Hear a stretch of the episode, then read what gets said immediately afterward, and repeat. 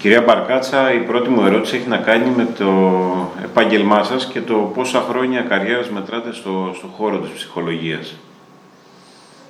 Ναι, στο χώρο της ψυχολογίας ε, δουλεύω αρκετά χρόνια. Σαν φοιτήτρια ξεκίνησα να εργάζομαι ε, εθελοντικά από πολύ νωρίς, αλλά επαγγελματικά σίγουρα πάνω από 10 χρόνια. Μέσα σε αυτά τα χρόνια της ε, παρουσίας σας στο συγκεκριμένο τομέα της ψυχολογίας, τι αλλαγές έχουν καταγραφεί στο ιστό μιας οικογένειας; Τι έχετε εντοπίσει εσείς; Αυτό που παρατηρώ ε, από τότε που ξεκίνησα ε, τα εργαστήρια του αποτελεσματικού γονέα, ε, παρατηρώ μια ε, βαθιά και ίσως ριζική μετακίνηση των γονέων, καθώς έχουν πάρα πολύ πληροφορία πια οι γονείς τα πρώτα χρόνια ερχόντουσαν στα εργαστήρια με μεγαλύτερη, ε, ε, δεν θα το πω άγνοια, αλλά με μεγαλύτερη ε, αυθεντικότητα.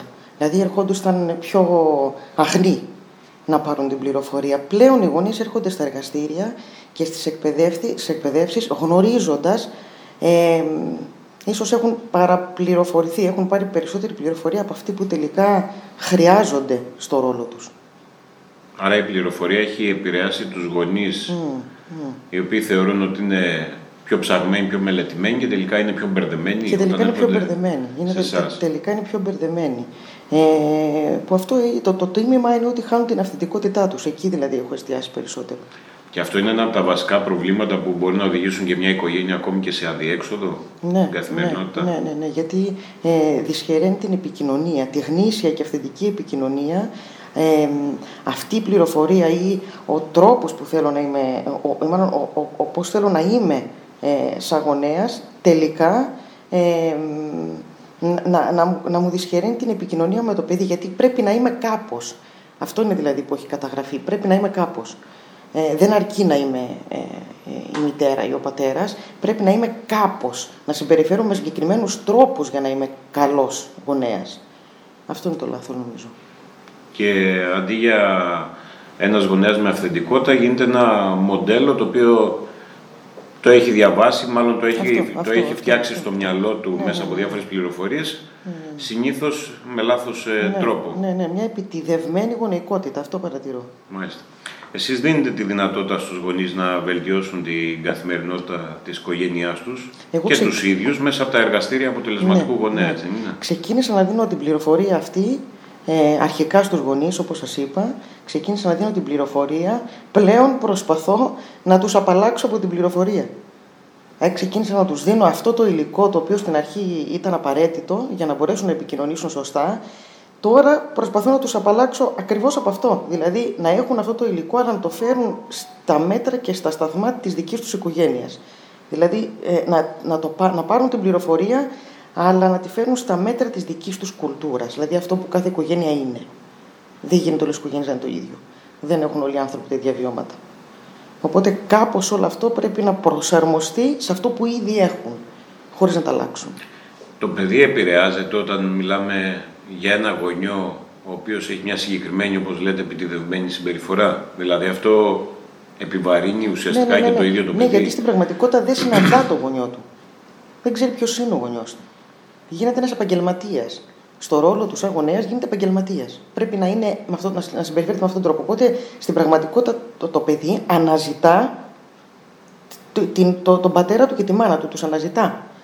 Ποιοι είναι στα αλήθεια; Γιατί καταπιέζονται τόσο πολύ όταν ε, είναι. Ε, γιατί πιέζονται, γιατί δεν είναι ελεύθεροι, γιατί δεν εκφράζονται ελεύθερα; Γιατί φοβόμαστε να συγκρουστούμε μέσα στο σπίτι μας; Γιατί θεωρούμε ότι οι συγκρούσεις είναι απαγορευμένες; Δεν είναι μέρος μιας σχέσης.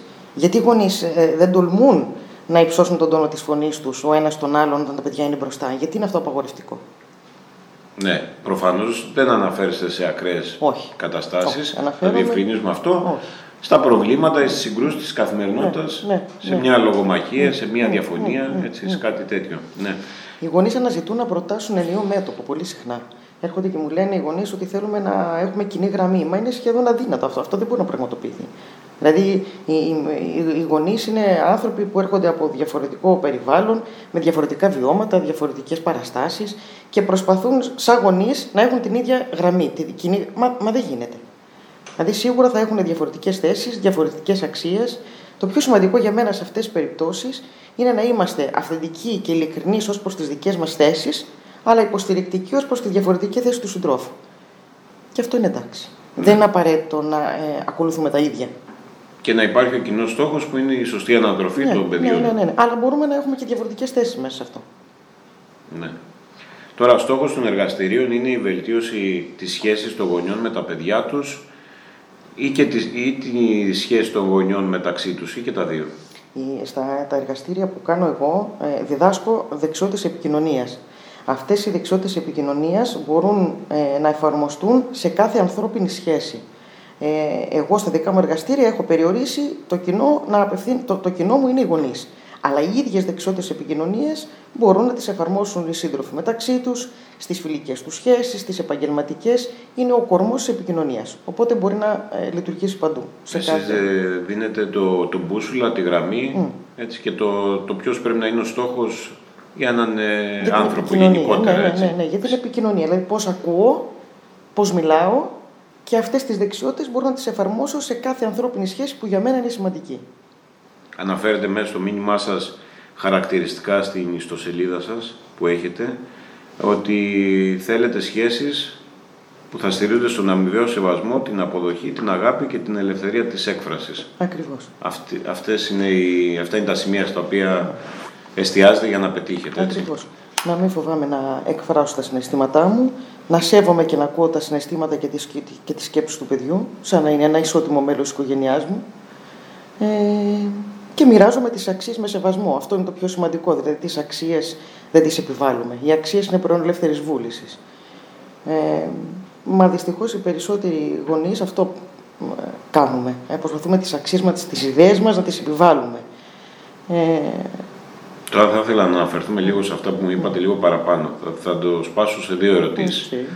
Το πρώτο έχει να κάνει με τα γονεϊκά αποθυμένα ε, και τις προσλαμβάνους που είχαμε από τη δικιά μας οικογένεια. Mm. Επηρεάζουν τη σχέση μας με, τους, ε, με τα παιδιά, συγγνώμη. Επηρεάζουν, γιατί παρόλο που ε, προσπαθούμε οι περισσότεροι γονείς ε, να απομακρυνθούμε ε, ε, από, τις, ε, από τα δικά μας γονεϊκά έτσι, πρότυπα, με τον τρόπο δηλαδή με τον οποίο μεγαλώσουμε, μεγαλώσαμε, στο τέλος τι γίνεται, μετακινούμαστε στο άλλο άκρο.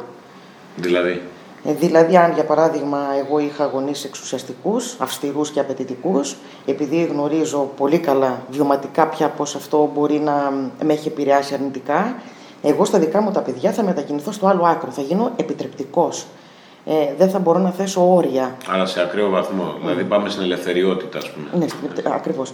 Και τα άκρα συναντιούνται είναι δοσμένο. Ναι. Δηλαδή ο ίδιος πόνος μπορεί, ψυχικός μπορεί να προέρχεται και από τις δύο καταστάσεις τελικά.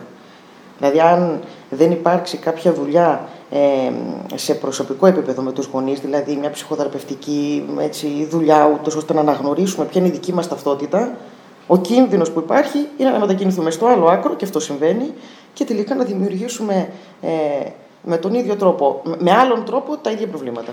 Και αυτό που γνωρίζω, συγγνώμη, είναι ότι τα όρια είναι το δίχτυ ασφαλείας των, των παιδιών, τα όρια που θέτουν οι γονείς. Mm, mm. Έτσι δεν είναι. Δηλαδή, ναι. ένα παιδί χωρίς όριο είναι ένα παιδί το οποίο είναι ακόμη και σε κίνδυνο. Mm, ακριβώς, ακριβώς. Αισθάνεται μεγάλη ανασφάλεια, ε, ε, νιώθει ε, ένα παιδί χωρίς αγάπη. Είναι, είναι, είναι πολλές φορές τα παιδιά, όταν δεν υπάρχουν αυτά τα όρια, νιώθουν χωρίς αγάπη.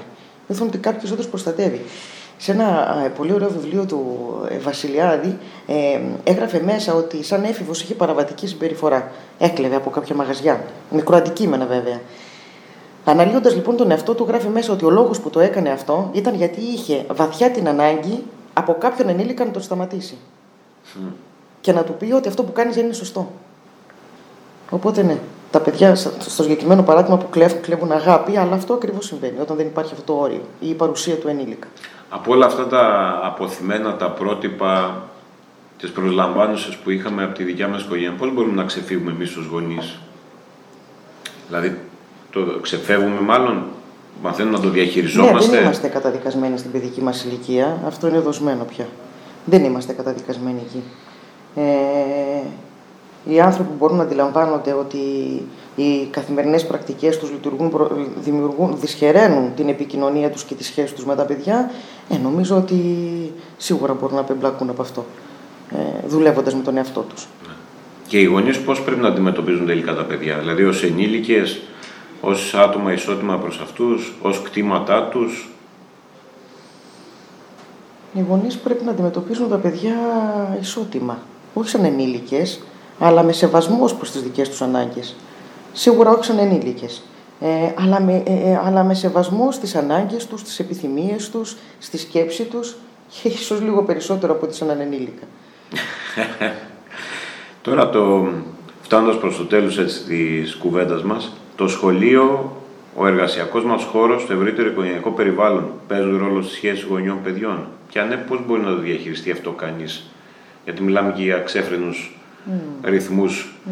στην καθημερινότητα, συν τα εξωσχολικά, mm. τα οποία φορτώνουμε τα παιδιά πολλές φορές ναι, ναι, ναι, σε πολύ μεγάλο βαθμό, αλλά τρέχουμε κι εμείς έτσι, για να, και αυτό είναι για να προλάβουμε. Και αυτό είναι ένα τεράστιο ζήτημα βέβαια. Ε, πλέον τα παιδιά Νομίζω έχουμε χάσει τον έλεγχο εκεί εμείς ως, στερούμε, ως στερούμε από τα παιδιά κάτι που δεν θα, δεν θα επιστρέψει ποτέ στη ζωή τους και είναι αυτός ο ελεύθερος χρόνος.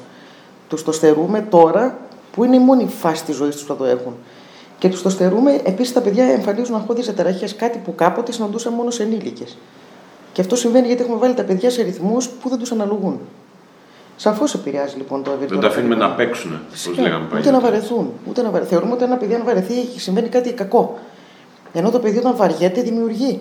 Το παιδί όταν βαριέται σκέφτεται. Το παιδί όταν βαριέται ανακαλύπτει. Και εμείς σήμερα δεν επιτρέπουμε στα παιδιά μας να βαρεθούν. Θεωρούμε ότι είναι κακό. Ε, σε κάθε περίπτωση σίγουρα το περιβάλλον, το ευρύτερο περιβάλλον μπορεί να δυσκολέψει τη σχέση ακόμη περισσότερο των παιδιών με τους γονείς τους, αλλά η ανοιχτή επικοινωνία, ε, η σύνδεση ουσιαστική με τους γονείς είναι αυτή που πάντα θα μας βγάζει στα ανοιχτά. Ε, να μπορώ να, ε, να μπορώ να ζω σε ένα σπίτι όπου οι γονείς μου με αποδέχονται, με ακούν και με καταλαβαίνουν. Αυτό θα χτίσει αυτή την ψυχική ανθεκτικότητα που ζητάμε. Αυτό. Μάλιστα. Τώρα, μια τελευταία ερώτηση για να κλείσουμε την κουβέντα μας. Σε σχέση με τους Ηρακλειώτες, οι Ηρακλειώτες εμπιστεύονται τους ε, ψυχολόγους, δηλαδή για παράδειγμα απευθύνονται σε εσάς ναι, για όλα αυτά που συζητήσαμε, για όλα τα προβλήματα; Φυσικά, φυσικά. Ε, οι άνθρωποι, οι Ηρακλειώτες, δεν ξέρω αν έχει να κάνει το Ηράκλειο γενικά, ε, ε, ζητούν ε, βοήθεια. Ε, Ανέφερα συγγνώμη τους Ηρακλειώτες, mm. επειδή η έδρα σα είναι mm. εδώ στο, mm. στο Ηράκλειο με αυτή την έννοια. Φυσικά και ζητούν και θέλουν και νομίζω ότι πλέον είμαστε πολύ καλά. Δεν, δεν αποτελεί πλέον ο ψυχολόγος η, η συμβουλευτική ταμπού. Πλέον είναι... Εντάξει, και εκεί έχουμε ξεφύγει πάλι λίγο, γιατί πολλές φορές γίνεται ε, οι άνθρωποι ευθύνονται σε ψυχολόγους ε, με πολύ μεγάλη ευκολία, χωρίς να αντιλαμβάνονται βέβαια ε, τη δυσκολία ή το βάθος της δουλειάς αυτής, οπότε μετά από λίγο σταματούν. Ε, το κάνουν πολύ μεγάλη ευκολία ε, πια. Αυτό έχει και τα καλά του, έχει και τα... Έρχονται έχοντας στο μυαλό τους, σα πάρω μια γνώμη ακόμα. Ναι, να δω τι ναι, θα ή ας πάω κι εγώ στον ψυχολόγο μου. Ναι. Ε, Όπω θα πάω να κάνω το personal, θα πάω και στον ψυχολόγο μου. Δεν έχει φτάσει κάπου εκεί. Αυτό ε, είναι καλό για εσάς, βέβαια. Αυτό είναι καλό. Κατά μία έννοια τουλάχιστον. Είναι καλό. Ε, α, απλά ε, μια σοβαρή δουλειά σε ό,τι αφορά το χώρο της ε, ψυχοθεραπείας θέλει μεγαλύτερη επίγνωση. Γιατί το κάνω; Ναι, σαφώς. Και πόσο σημαντικό είναι αυτό και τι έχει να μου δώσει. Κύριε Μπαρκάτσα, ευχαριστώ πάρα πολύ για το χρόνο σας. Και εγώ ευχαριστώ.